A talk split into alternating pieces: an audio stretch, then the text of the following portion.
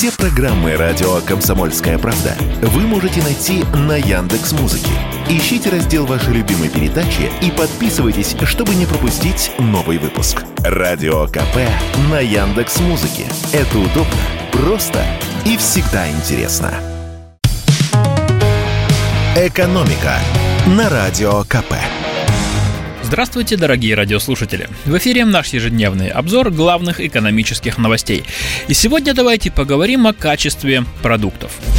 Доля плохой сметаны на российском рынке растет как на дрожжах. На тех самых дрожжах, с которыми некоторые производители сметаны порой перебарщивают, а заодно добавляют пальмовое масло и прочие нелегитимные ингредиенты.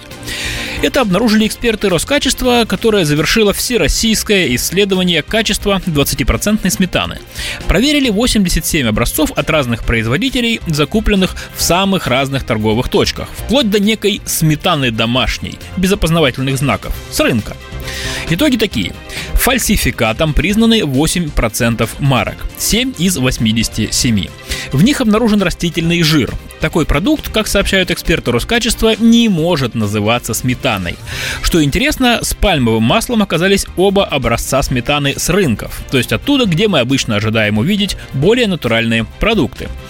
Как пояснил нам председатель правления Конфедерации обществ потребителей Дмитрий Янин, нет ничего удивительного в том, что фальсификатом оказалась продукция с рынка. Это самое удобное место для сбыта такой вот не совсем сметаны, вернее, совсем не сметаны.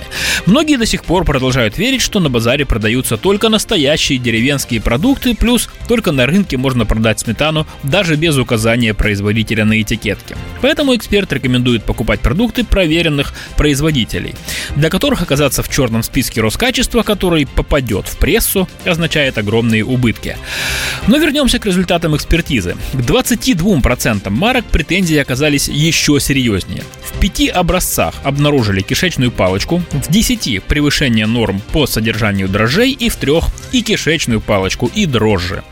И это уже совсем небезопасно для здоровья. Однако не всегда в этих проблемах виноват именно производитель. Также могли быть нарушены условия перевозки или хранения и реализации в торговой сети. Кстати, пять лет назад Роскачество проводило аналогичное исследование по сметане, и тогда растительные жиры нашли всего в двух продуктах, а кишечную палочку вообще нигде не нашли. Так что нынешние результаты оказались хуже. И это при том, что с 2021 года у нас усиленно внедряется маркировка молочной продукции, как нас уверяли, в том числе и для борьбы с фальсификатом. Но, как выясняется, если производитель химичит с составом, то никакая маркировка не поможет. Она только доказывает, что продукт сделали на заводе, а не в подвале.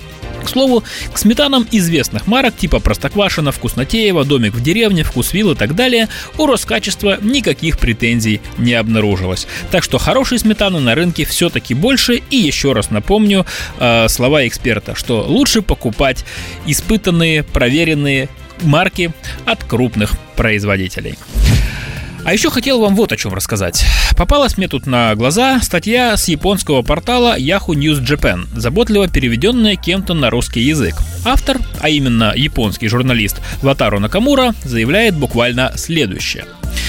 Серьезных трудностей, которые представляют себе японцы, в российской экономике не возникло. Например, не было огромных очередей за товарами в банкоматы или опустошения прилавков в магазинах. У многих могло сложиться впечатление, что российская экономика рухнет из-за санкций. Действительно, последствия ограничений оказались серьезными, но экономика страны продемонстрировала удивительную стойкость, пишет японец. Автор выделяет несколько причин такого положения дел. Среди них параллельный импорт, наращивание торговли с Индией и Китаем, высокий уровень продовольственной независимости и, наконец, менталитет нашего народа. Вот на этом я бы хотел остановиться подробнее. Мы позвонили психиатру Александру Федоровичу, и он несколько конкретизировал этот диагноз. По словам психиатра, есть у нас одна важная особенность. Мы из тех народов, которые из поколения в поколение привыкли выживать. Если оценивать последние лет 200-300, то у нас почти не было спокойных лет. Постоянно то войны, то революции, то голод, то коллективизация, то дефолты, то еще что-нибудь.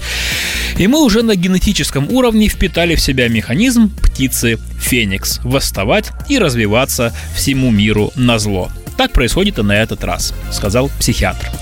В общем, помните эту фразу «не жили хорошо, нечего и начинать». Вот поскольку мы не начинали, и у нас каждые несколько лет случается новый кризис, то мы к этому делу уже привыкшие. И там, где какой-нибудь японец, швейцарец или американец будет рвать на себе волосы от безысходности, российский бизнесмен только почешет голову и в очередной раз придумает что-нибудь полезное для себя и для страны.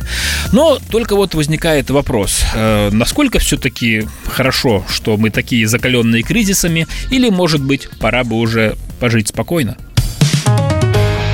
Экономика на радио КП.